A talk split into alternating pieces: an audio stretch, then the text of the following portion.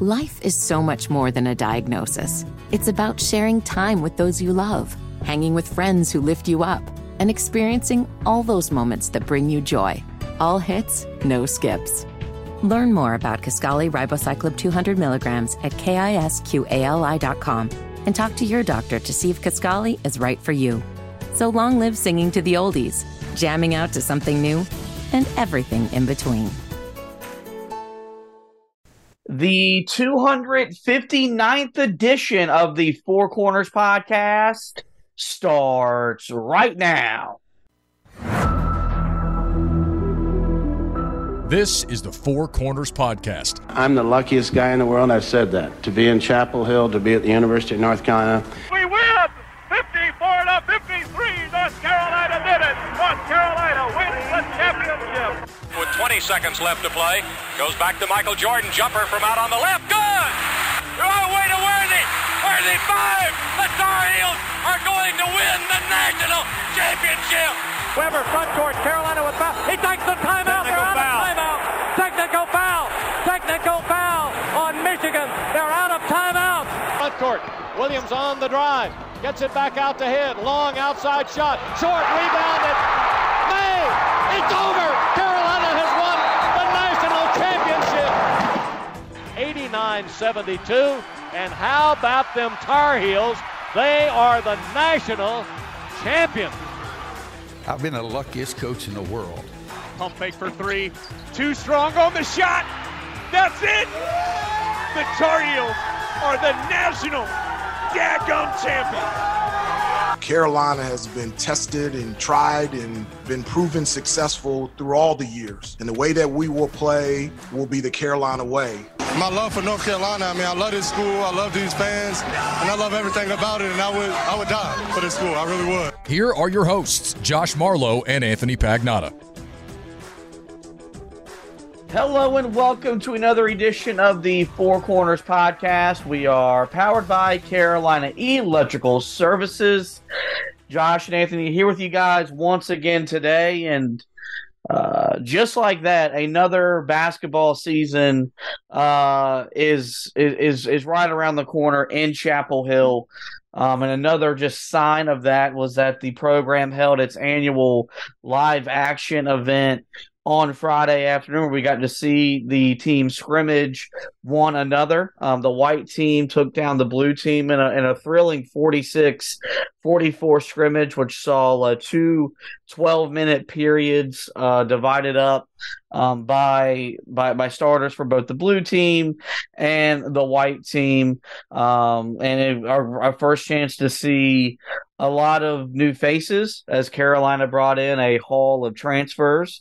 Uh, our first chance to see two promising freshmen that we knew one that was going to uh, have a big role this year. One that many people didn't think would have a big role going into the year, but maybe you know changed your maybe changed that opinion after the way that he played on Friday night. And so before we get into um, the, the actual recap of the actual scrimmage itself, I want to bring in my uh, my co-host here who uh, was on duty, was bunkered down at his house on Friday night, uh, taking the event in full this is an event that uh, we've gone to in the past when it was late night with Roy Williams, mm-hmm. and then we we've been there when it, it when it's, it, it, became live action with Hubert Davis. I know you weren't in person the other night, but having been in the Smith Center before, how did this year's event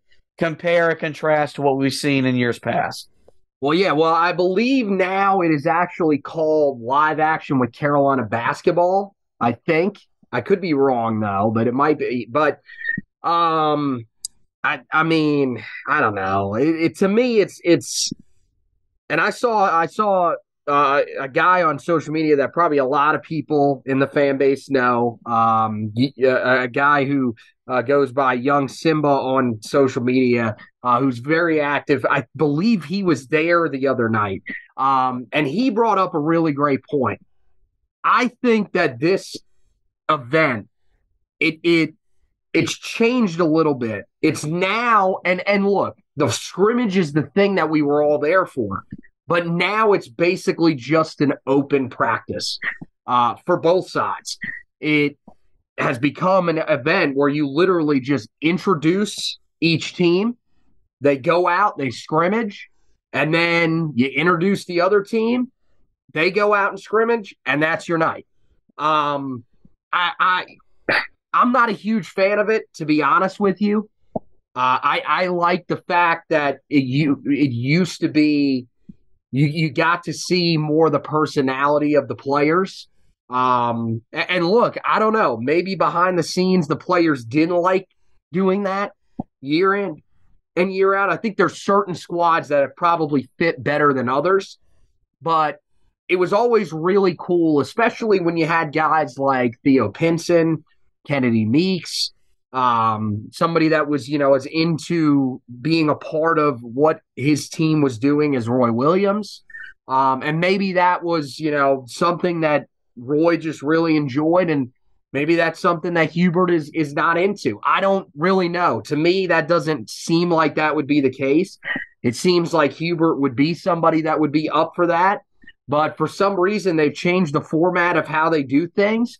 And I think honestly, it's kind of hurt the event for fans. I think it's uh, it, it is actually probably taken away from the enjoyment of the fan base. I, I I'd like to see you know them you know sort of survey the fan base at some point, and maybe we'll have to do that ourselves and see what people's thoughts are about uh, the way that it's run right now. But to me, I used to have more fun when we went back in the day when guys would come out and do the skits, when guys would come out and do the dances and all that kind of stuff. They would have the different competitions that they would do. They didn't even do those this year. They they used to have where they would have the three point competitions with with the men's and women's teams mixing together. This year they didn't even do that. So it's it's interesting. We'll have to watch it and see, you know, moving forward if it stays this way. But I hope they kind of get back to doing some of those fun things that they've done in the past. Well, I think one of the things that's really hurt the event has been the the the move up date to practice, where you know by the time that the team takes the court for the late night or live action event, whatever you want to call it, they've been on the court for for three for three weeks at least. And, so, you know, Adam Lucas has already given you two kind of in depth practice breakdowns of, of what he's seeing while being on the court or while he's been at, at practice. Whereas in years past, you know, October 15th was the start date. And that's when, you know, you would finally see the team um, and it would start at midnight. So there was a lot more excitement, a lot more build up. Whereas now, and they start practicing in late, you know, September. They they go on the court uh, in the middle of October, um, and like you mentioned, them getting away from doing some some of the the skits and stuff i think it's a direct reflection of why attendance has gone down over the years you can't help but notice uh, when you turn it on if you if you stream the event that it's it's not as filled as it as it used to be because frankly, it's not as fun. And yes, we're all there to to see the scrimmage because we want to see kind of what the, what the team has the potential to look like. But you're also there to see the guys, you know, do some stuff they're not comfortable doing, whether it's dancing or singing, or or, or doing some sort of skit or one or, or something like that. And um, you know, not that I think it's hurt recruiting, but it used to be a big recruiting thing for Carolina basketball, where you you would bring a bunch of recruits in. There were some recruits there the other night, but um, you know, in, in an event that could really showcase you what the program can be on and off the court, it definitely this year didn't live up to par as to what we've seen in years past. Now let's move on to to what we're what we're really uh, excited for, and that was the actual scrimmage, and that was the actual play of the players on the actual court the other night. As I mentioned uh, earlier, the white team beat the blue team 46 to 44. Um, Armando Bacot uh, had a chance to, I guess, tie the game with a couple looks at the rim, but was unable to do so. The blue team was consisted of starters uh, Elliot Cadeau, Creighton Lebo, Jae'Lyn Withers, Paxson Wojcik, and Armando Bacot. Whereas the white team was RJ Davis, Cormac Ryan, Harrison Ingram, Zayden High, and Jalen Washington. Did want to note that Seth Trimble uh, did not play the other night. He was nursing an ankle injury, uh, and so he set out the uh, live action event. Not really a in-depth box score that you could find from the other night. Something else that has kind of gone downhill in years past, where you would see a box score made present to you that, as far as my knowledge, wasn't available. Um, but there there were some numbers that did trickle out. Uh, your points leader that night was Elliot Cadeau. He led the way with 16. Your rebounding leaders were both Zayden High and Armando Bacot. They both grabbed seven. Paxson Wojcik was the assist leader. I believe he had four. Uh, your block leader was Jae'Lyn Withers, who had two. And Zayden High led the way uh, from a steals pers- uh, a steal perspective, he also had to. So when getting into the takeaways for the event, um, I'll first I'll reference a tweet that Brendan Marks uh, put out there, and that was that the secondary break is back, um, which is something that Hubert Davis has scrapped in both his first two years. And the first year, it was hard to argue with the result when you got to the national championship game. Last year, it was a really hard thing to to really justify, given the offensive struggles uh, that Carolina experienced a year ago, and also just the the pace was better. There. And he mentioned that in his press conference and media day the the week prior that Carolina was going to get back uh, to running the, the, the the the ball, and you saw that. There was just a better sense of awareness, a higher sense of urgency to get the ball up and down the court in a, in a manner that, uh, as you guys know, will make me very, very happy.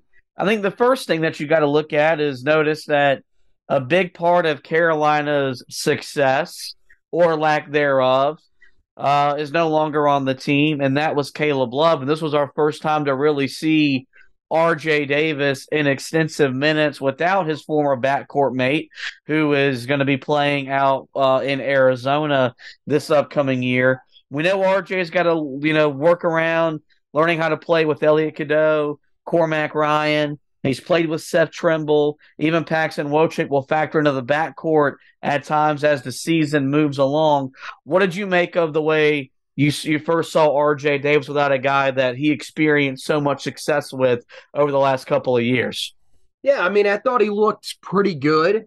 Um, you know, the one area that I said that I think he probably needs to work on a little bit, just based off of what we saw the other night, uh, was free throw shooting. He did not have a great night uh, from the line, but I thought overall, you know, he did a really good job. This was really a test of how would he control the offense? What would he he be able to do, especially controlling the pace? Because we knew that Elliot Cadeau was going to be able to control the pace. That wasn't going to be an issue because he did it in high school. He did it on the pre- on the uh, AAU circuit. So we knew that he was going to be picking things up. But with what you said, Hubert Davis said in the offseason, look, we want to move faster is RJ Davis the guy that could do that? Because if you look back, the reason why Carolina's offense hasn't moved nearly as fast since Coby White was there is really because the point guards that Carolina has had have not really fit the running style that Carolina is used to. They're guys that want to play in the half court. And I think RJ Davis showed that he can be that guy that can allow Carolina to pick up the pace and move the ball up and down the court. I thought he looked really good the other night. Um, you know, I thought you saw some moments from him where he, he was able to take over like we saw him do last year down the stretch of games. Um, I, I think he looked like a leader out there on the floor. And that's ultimately what Carolina is looking for. Um, was it, you know, the best shooting night that you're going to see from him? No but it's that's not something I'm really worried about with him. because I think once we get in season, he'll be perfectly fine. I wanted to see what it would be like for him out there on the floor, being really the primary floor general for Carolina. And I thought it looked really, really good and has me encouraged for what it will look like when this team steps on the floor to begin the season against Radford. Yeah, no, I, I was very encouraged by the way that I saw him without a guy that he played the last three years with, and you know they they had a they had a lot of success with you know making it all the way to a national championship game, but they also didn't have a lot of success. Um, and the guy that he's got to learn to play with is Elliot Cadeau, and let's let's transition to him because I think that's the guy that uh, even with with with the, the the the type of talent Carolina brought in from the transfer portal, uh, he's the guy that we all wanted to see because we wanted to see just how legitimate uh, is the is a kid that is should have been, you know, or should be playing high school basketball this upcoming season. And you guys have heard me talk about it all all off season that it takes a lot to make me drool over a, a, a senior in high school. Um, but everything I had seen coming out made me drool. The stuff that we saw. Please, please phrase that differently moving forward. We do not no. need this podcast shut down. It's not going to get shut down. I mean, I, I, salivate over seeing good quality basketball. Um, th- what whatever it is, whatever he's him means, uh, Cadeau fits the mold of, of every you know moniker cliche that that currently exists in the sports world because the kid's legit. I mean, the, the, the after the, his team won the opening tip, he gets right to the 16, 18 foot shot, takes it and makes it and you could just tell no it wasn't a live crowd. It, it, wasn't a game that counted but he wasn't he wasn't afraid to play in front of the uh, in, in, front of in front of people. And that's a, a, big part of what this is is getting new guys acclimated to playing in front of fans. And and so that that that happened the other night. You look at his back-to-back threes in the last minute or so of the game just to have the the confidence to to, to shoot those types of shots says a lot and then the thing that stands out is, is is the passing and the ability to get the ball up the floor either with the dribble or or with the pass. And that's why I think Carolina is going to run so much better this year and why Hubert Davis can can say as confidently as as he said in his press conference, we're going to get back to running because you got a guy that can advance the ball up in a lot of different ways. We compare him a lot to Kendall Marshall. The guys on the broadcast the other night compared him to Ed Cota. Those aren't two bad people to be compared with. And you just see a guy that um, is going to make an immediate impact, something that we don't see a lot of uh, here at Carolina as freshmen, really since Coby White. Like RJ Davis and Caleb Love played a lot as freshmen, but they didn't have as big an impact on a team like Coby White did, like Kendall Marshall did, as he eventually, uh, eventually would help lead Carolina to an ACC regular season title and a berth in the Elite Eight in the NCAA tournament. When you look at the potential that this Carolina team has and why there's a lot of optimism that they're they're, they're going to bounce back from last year's disappointment, he's a big reason why. And I think everything that was said about him was validated in, in those 24 minutes the other night during the blue white scrimmage. Yeah, he was phenomenal. Um, to me, that was the best player on the floor the entire night. And look, that is saying a lot considering that you had Armando Bacot out there, who I thought played well, especially early in the game. Um, you had RJ Davis out there, who we just talked about. But this kid just completely took over, especially late in the game. You mentioned the two threes that he had.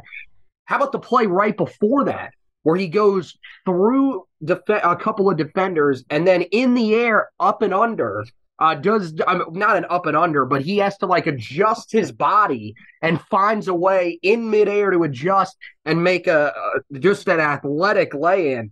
I mean, this kid is the real deal. If if anybody had questions about it, still, you shouldn't after watching that scrimmage.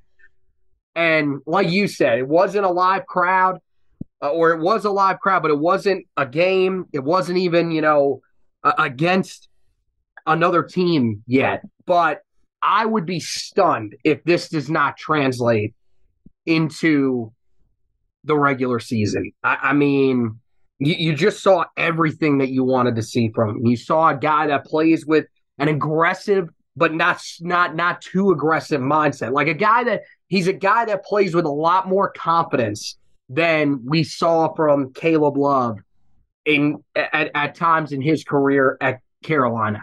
Um, I thought, you know, you saw his ability to share the ball. Um, he had a couple of passes that just left you with your mouth wide open. And you're like, this guy looks the part of, as you mentioned, Kendall Marshall, Ed Cota. I believe that comparison uh, came from somebody on the staff, I think. Although it could have come from the guys uh, that were uh, broadcasting the other night who do a tremendous job as well. Uh, Matt Kraus, and I'm forgetting who the other the other guy was uh, that was on the call, but he did a he, he did a tremendous job as well. But uh, I, I, mean, I, I, just everything that I wanted to see from him was there. Uh, and and the thing to me that also stood out the most, there was never a point watching him where you said to yourself, "This kid just doesn't have it defensively." Yeah, he's got all the tools offensively but man, we got to worry about him on the defensive end of the floor.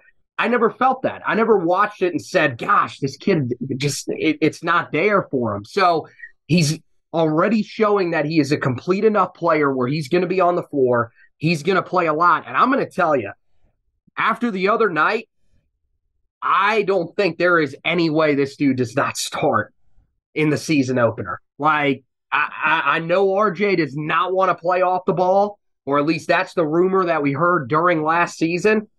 I if you're Hubert Davis, you got to sit down and tell him if that's the case. I don't give a damn. Did you see the kid that is coming in? Have you seen how good he is in practice and in these scrimmages that we've had? Uh, he's playing. He's going to be the one that starts. That that was, I mean, that was my biggest takeaway from the other night. Yeah, I mean, I think it's still way too early to get into a starting five. Um, I, I would probably still lean on the side where he doesn't start. Do I think he's in the closing lineup? Yes, and that's ultimately what what matters. Just because his ability to create offense and make the game easier for everybody around him, it's going to be too hard to leave him um, off the court. And then I, I, you mentioned the defense; it was just the activity. And I thought it was across the board. Carolina was just more, they were just more engaged the other night. Um, and, and given the, the lack of people in the building, you could you could hear the communication that was taking place on on the court dur- during the scrimmage, something that Carolina struggled with time and time again a year ago. We're going to touch on Zayden High, uh, but I do want to move uh, to the transfers just because I mean, Carolina brought in a handful of them, and there's a lot of them to be excited about.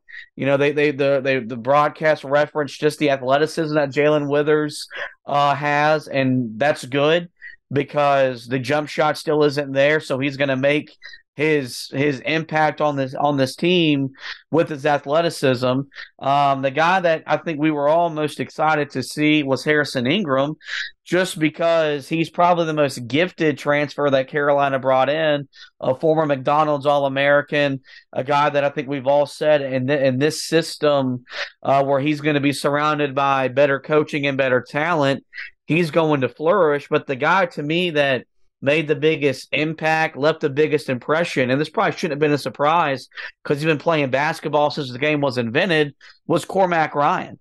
Just a guy that, I mean, if, if you would have told me, like if you were to sit down an eight year old and and then tell them this is this is Carolina basketball, you wouldn't think this would be a guy that's been with the program for four months. Like he he looked like as if he's been with Carolina for his entire career, which is, says a lot about him because unselfishness was on display, made a lot of extra passes, competed defensively. You know, I don't believe he made a three pointer. If he did, it was just one, but he, took the right perimeter shots, the type of shots that, you know, and, and as the season actually gets underway and he gets into a rhythm, those shots are going to fall down. And, to me, he just looked like the type of guy and, and really backed up what Hubert Davis said in the summer. You know, he's he was the most impactful transfer that Carolina brought in. From your perspective, what what transfer had the biggest impact, and which one left you a little bit more excited after seeing for the first time in Carolina blue? Well, I mean, it's it, it's going to shock people. I'm going to agree with you. Um, Cormac Ryan was was to me the best transfer out there on the floor the other night. Um, and, and it makes sense. He, he's the most veteran guy. Um, and I mean, it felt like he could kind of fit what Carolina was really needing him to be. Thing was, you know, his shot wasn't dropping nearly at the rate that I think people are, are hoping it will during the regular season. But at the same time, I mean, th- there's a lot to like about him. You saw how complete of an offensive game he's going to bring to the table. Um, so not only is he a guy that can shoot it from the outside, but you saw his ability to take people off the bounce, to drive the lane, and I, I, I really liked what I saw from him. Um, you know, I also was really encouraged with what I saw from Harrison Ingram, um, and, and, you can see why he's a guy that can play, a, um, just a, a range of different positions, and I think is going to have a big effect for Carolina um, on both ends of the floor. Uh, I really like his upside.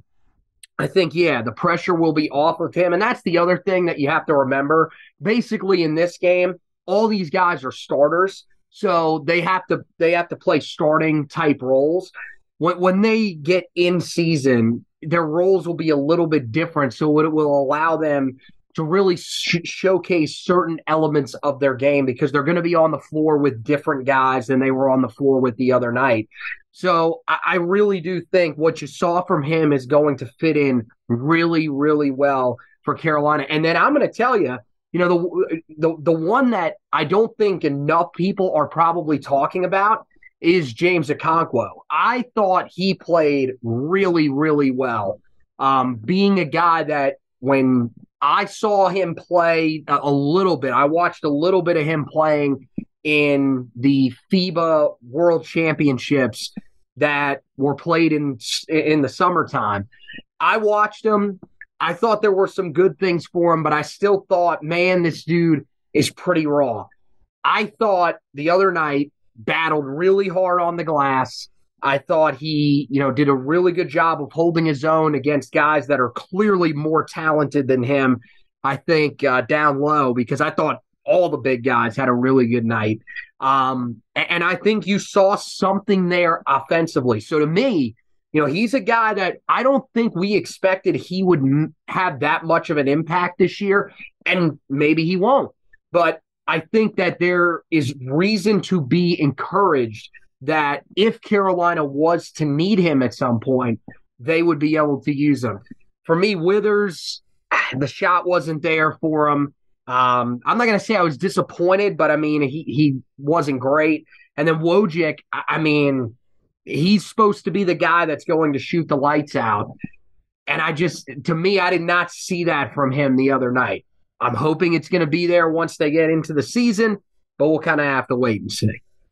I'm really good that this game didn't count and they got a lot of time to uh to improve because you're you're tearing me down over here as a guy that's got some quiet optimism. I, I thought when you look at uh what Wojcik, the shots didn't fall, but I don't think he took a shot that I didn't like.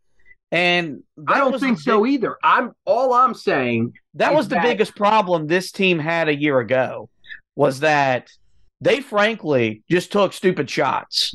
And that's why they put up one of the worst shooting percentages from the perimeter we've ever seen. And if you want a little bit more insight on that, I heard there's a great article on heeltoughblog.com about the way Coach Davis is emphasizing better shot selection. That is a good um, article. You know, for his team. And look, there there were only a handful of guys that were given the green light and that was R.J. Davis, Paxson Wojcik, and Cormac Ryan because they took they took the right kind of shots.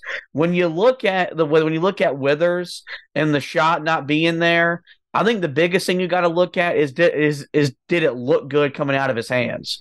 it looked it looked good. Like there wasn't a mechanical issue. It wasn't like whenever Leaky Black um, was trying to shoot a basketball. Like Leaky Black's shot form was like me trying to be an artist. It just wasn't going to happen. It, it wasn't in his DNA to be a good shot maker. Um, and look, we, we said all along, we know that Withers' is uh, shooting percentage coming out of uh, Louisville, not great. But we also said the talent around him not great. We imagine that uh, at, at Carolina with with more talent, better floor spacing around him, the shots that he will take will be more efficient, therefore leading to uh, a, a, better percentage. When you look at um, Okonkwo, um, I'm going to reference an article or, or a take that Josh Graham had back over the summer, and this will be brought up when I interview him later in, in the preseason to get him to get ready for the year. Uh-uh. When Carolina brought him in, he basically said that Hubert Davis is recruiting guys that aren't going to play.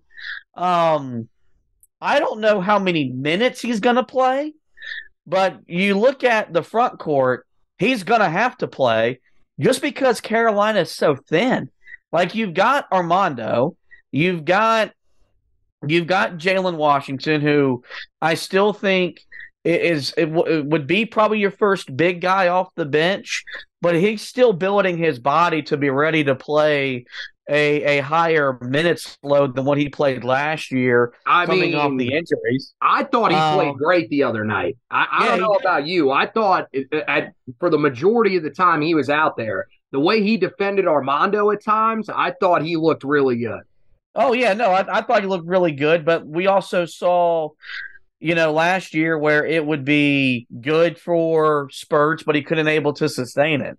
I I, I think Okonkwo is going to have a role where it might be four minute spurts, six minutes at the most, but he's going to be a guy that comes in to rebound and and play defense at a really high level. Just because, and we're going to talk about Zayden High in, in just a minute. Zayden High looked phenomenal the other night, and his energy and his effort will probably carve him out a role on the team. But he's also a freshman. And so it's going to be hard to expect him every night to go out there and contribute at, at, at that type of level. And so I think Carolina brought in the right type of transfers where you've got high quality, impactful guys in Ingram, Ryan, Wojcik. And then you've got a guy in Withers whose athletic ability will allow him to be a difference maker. And then another guy in Okonkwo, a guy that is is just too it, it, the motor is too high for him to not make plays, to not have at least a consistent role um, this year on the team. And look, I know the one thing we have lamented about Coach Davis and his going into his third year as Carolina's head coach is the rotation that he's created or the lack thereof. And he's kind of defended it, saying, Look, I don't create the rotation. The players do it the way that they play in practice and they play in the games. But I also say that even though there might be some depth issues that exist maybe in the backcourt and in certain areas in the front court, this is the best, the deepest roster he's had. And it's hard to imagine him not having a rotation consisting of eight to nine guys once we get into conference play.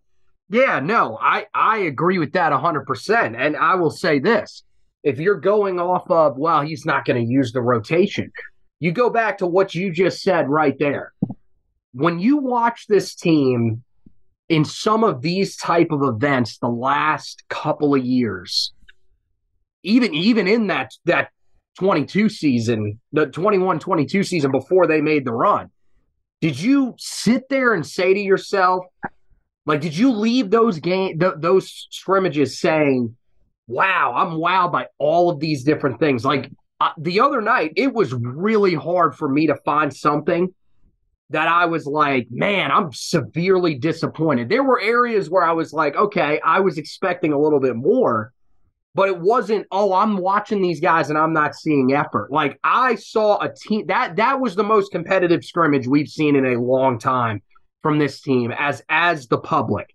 There may have been other ones behind the scenes, but as the public, I don't think it's been a while since I've seen a scrimmage that was that competitive. That's why I leave feeling like you do, I think there is a pretty good depth on this team. You said that things are a little bit thinner up front. I, I still like to me, I think the depth is there across the board for this team. It's just the number of bodies is what was, I think, what what, what was very evident the other night. When it without Seth Trimble, you were you you had eight guys that were le, a legitimate part of the rotation. And yeah, all all eight of those guys, and then when Seth Trimble comes back, nine, they're legitimate, and you feel like okay, they can make big impacts. But the thing is, is that if you if you suffer an injury or two, things are going to get really thin really quick because that's when you're going to see you know some of the guys that started the other night having to come in and play big roles for you or not big roles but having to play in significant spots if enough things were to go wrong. Yeah, uh, and and so I think that it's you, you can tell that um what what he did this off what, what, skipping the NIT and everything was the right decision because the roster needed to be overhauled and he he, he just he had he had to go get more bodies. And if he would have played the NIT with the way the portal works it would have been a lot harder to get the type of bodies that Carolina got in here. Um, and it's why I feel a lot more confident about where this team is today as opposed to when they missed out on the tournament. When we look back you know, at selection Sunday because this is the first roster I look at it and say this this fits the mold of the way he wants to play. Um, and we're going to find out if, if the changes that he's making to Carolina basketball are going to be for better or for worse. Um, I like to think they're going to be for better just because it's the way the game's being played.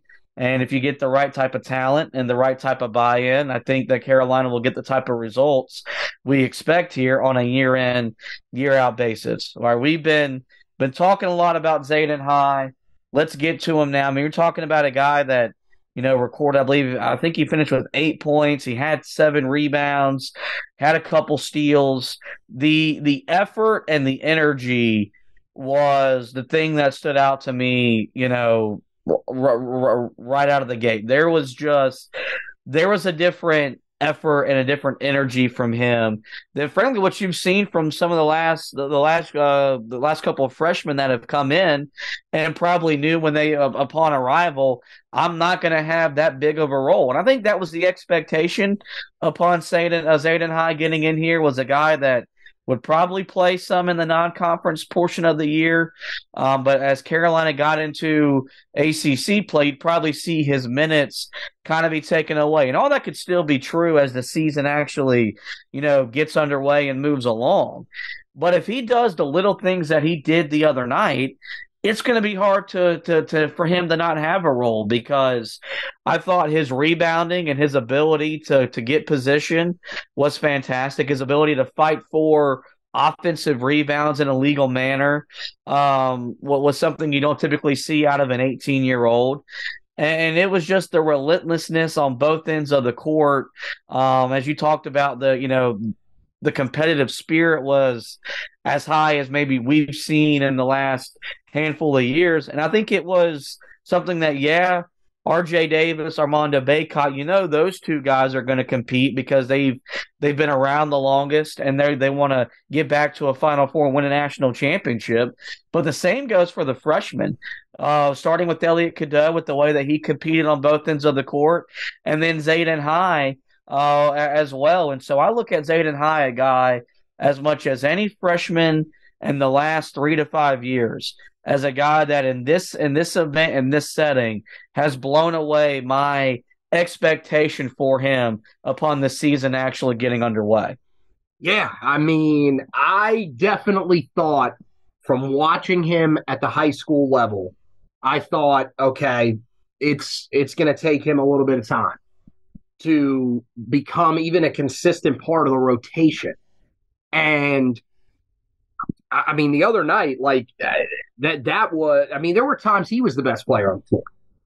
Like, I thought that him and Cadeau, you could make the argument when the game was over that those were the two best players on the floor on Friday night. And that is really saying something. Um, the energy was just there, the physicality that he played with. You saw the athleticism. But yeah, the, the I mean, the motor is the thing that to me was just amazing. I mean, you, you get a ball stolen from you. I don't remember if it was him that had it stolen from him, but I know he was behind the play. Elliot Cadeau steals a ball. He steals it right back from Elliot Cadeau and finishes. Like you, you just you are not uh, you were not expecting that from him at all. Um, and honestly, I told you this when we were talking about him. The when I talked to you yesterday, when we were talking about the scrimmage, uh, I honestly have questions about how he was being used at Arizona Compass Prep. Now, I know that he had an injury, and maybe that was part of it, but I mean, geez, dude, this this guy could have been your best player. And the games that I watched, he barely played. It made no sense. And so I think that really altered what my expectations were for him, probably unfairly. And now, I mean, I, look, I'm not saying that based off of that, you should say, okay, this dude is going to come out. This dude is going to be a huge part of what Carolina does. He may even be the guy that starts alongside Armando. No, no, no. I'm not saying that.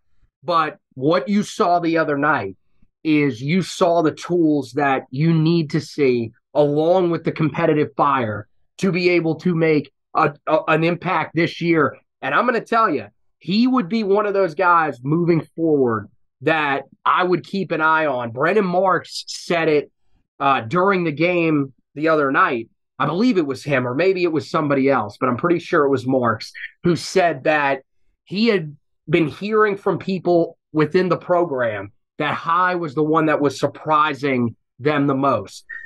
I would not be shocked if he gets out to a good start to the season, if he becomes a staple in the rotation for Carolina as they go into conference play because all the tools are there for him. It's just, is he going to be able to put it together that quickly?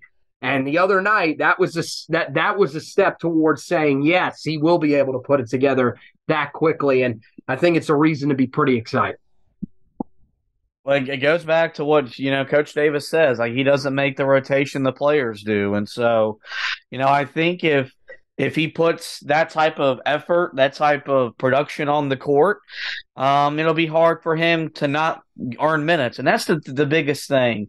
You know, I know that the the way that some of the the the, the freshmen and even the sophomores were, were were used last year, it was really frustrating. Just given the way that they had, you know, we all thought D'Marco Dunn and Dontrez Styles were going to have big roles a year ago, that didn't really seem to, to come to fruition. Uh, we all thought maybe Tyler Nickel was going to have a big role with his ability to space the floor and shoot the three ball. That didn't happen. Well, guys, as we can't always blame the coaches, and as much as we want to, as easy as it is, they they weren't doing the the requisite things to get them on the court, and you know, not not to take jabs at them individually, but look where those guys ended up. You know, D'Marco Dunn's at Penn State, Dontrez Styles is at Georgetown, Tyler Nickel went back home to play at Virginia Tech. It's not like they went to be a part of, of teams that are ready to compete for Final Fours and national championships. Could also be a situation where Carolina just misevaluated the talent, and they didn't li- they didn't live up to the standard that Coach Davis wants them to be as a basketball player on the court and, and, and a and a college student off the court. And so I think that's why you've seen just a much more rigorous attack to the way they've brought in the certain transfers because there were a lot of transfers that I know us as fans wanted them to go get that they didn't get involved with. And I think you've seen an even more uh, delicate approach to the to the recruiting trail, making sure they're getting the right guys into the program, not just guys that got a four star or a five star by their name. And so, you know, as, as we kind of close this thing down, I thought the other night was a great was a great first step um, to what, what we're hoping is going to be a fun and exciting year. Because it's been really hard to put last year behind us um, because it was so disappointing. You had hopes and dreams of winning an ACC championship, winning an ACC tournament, getting back to a Final Four, winning a national title, and none of those things happened. You didn't come close to any of those. And I said this when I recapped the Media Day presser from a week ago. I, as a fan, uh, have never lost as much sleep in an off season as I've lost this year, trying to do whatever I can do to to to do to help this team get back to where we want to get them to. And it's stupid because there's really nothing I can do. But that's not the way that my mind, that's not the way my brain works. But the other night was a great first step to what we hope is going to be a long season. We hope this team plays deep into March and hopefully into that first weekend in April. A few closing notes um, before we do get out of here. Um, this got mentioned in the broadcast. You know, we mentioned in the offseason that Carolina had some scholarships that did not get filled. Um, Creighton Lebo is now on scholarship and is now wearing his father's number, uh, which is number 14. And I feel like because he is now a scholarship player and is wearing the number of a fan favorite, um, I could say this and not get attacked for it. It's also time to lose the headband because, um, yeah, we don't do that. And so if you're going to be a scholarship player, and if you're going to wear the number of your father, maybe take a note out of your father's book and look like your father and not wear a headband because Creighton, I love you, but you look ridiculous. And also Rob Landry, who's not on scholarship, he's also wearing his father's number which is 25. I think that's all really cool. It kind of ties back into the family aspect of the program where, you know, Carolina does bring in these legacy type of guys. They're usually walk ons that eventually do become scholarship uh, players like Creighton Lebo has officially become. I mean, Rob Landry is a guy that I think we all uh, do enjoy watching him whenever he gets into the game. Um, and the last thing we'll touch on, on a much more serious note, um, Carolina basketball and even Eric Montross, they've been very, I guess, private is the right word to say with his battle with cancer. We got an update on uh, from him the other night where he, you know, he he thanked all of us for the thoughts and the prayers and the support that he's been shown over the last handful of months. Unfortunately, the cancer will sideline him um, from being the color the color analyst for the Tar Heel Sports Network, and he will not be alongside uh, Jones Angell uh, for the upcoming basketball season. And you know, I think a lot of people, and myself included, probably wondered, um, you know, who's going to fill that that role. Uh, and look, and Carolina will figure out the right person to put beside Jones to help break down the action. The most important thing is that we continue to to pray for Eric Montross, and it's really just a reminder for um, we we all got people um, in, in, our personal lives that um, are, are, are battling cancer in their own right, and so make sure you you, you pray for them and, and do as much encouraging as as you can do for him because he he wasn't short to say that the the support he's been shown, the support he's been given, um, has made it a lot easier as he fights uh, his, his battle with cancer. And so, Eric, fella, uh, Big Ritz, as, as you've become to known, um, with, with without we're throughout the Carolina basketball community. Just want you know the guys here at the Four Corners podcast. We're thinking about you. We're praying for you. Uh, we can't wait to, to hopefully hear you back on the microphone once you get done uh, kicking cancer's butt. But uh, with that, that is going to wrap up this edition of the show. Before we let you go, guys, we do encourage you to visit the website as I referenced earlier, it's heeltoughblog.com where we're in the busy stretch, the busy season for the blog with football well underway. Mack Brown's got the heel 6 and 0 for the first time since 97. They're ranked in the top 10 for the first time since 2021. We got you covered uh, with game previews, recaps, stock reports, the latest on the injuries, anything Tar Heel football related, we can you can find it at heeltoughblog.com. Same thing for basketball as we're starting to gear up for the preseason. We're still about three weeks away from the season opener, but we'll be getting you ready with previews, preview articles uh, as we get closer and closer to the start. As for the podcast, guys, you know where to find us. Every major podcasting platform, just simply search the Four Corners podcast and we will pop up. We're there. We do encourage you guys to rate, review, and subscribe. That way you don't miss any editions of the show throughout the remainder of the basketball season.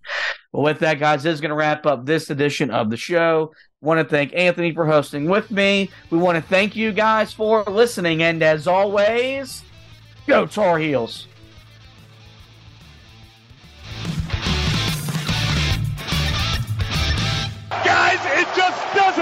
Get any sweeter than that.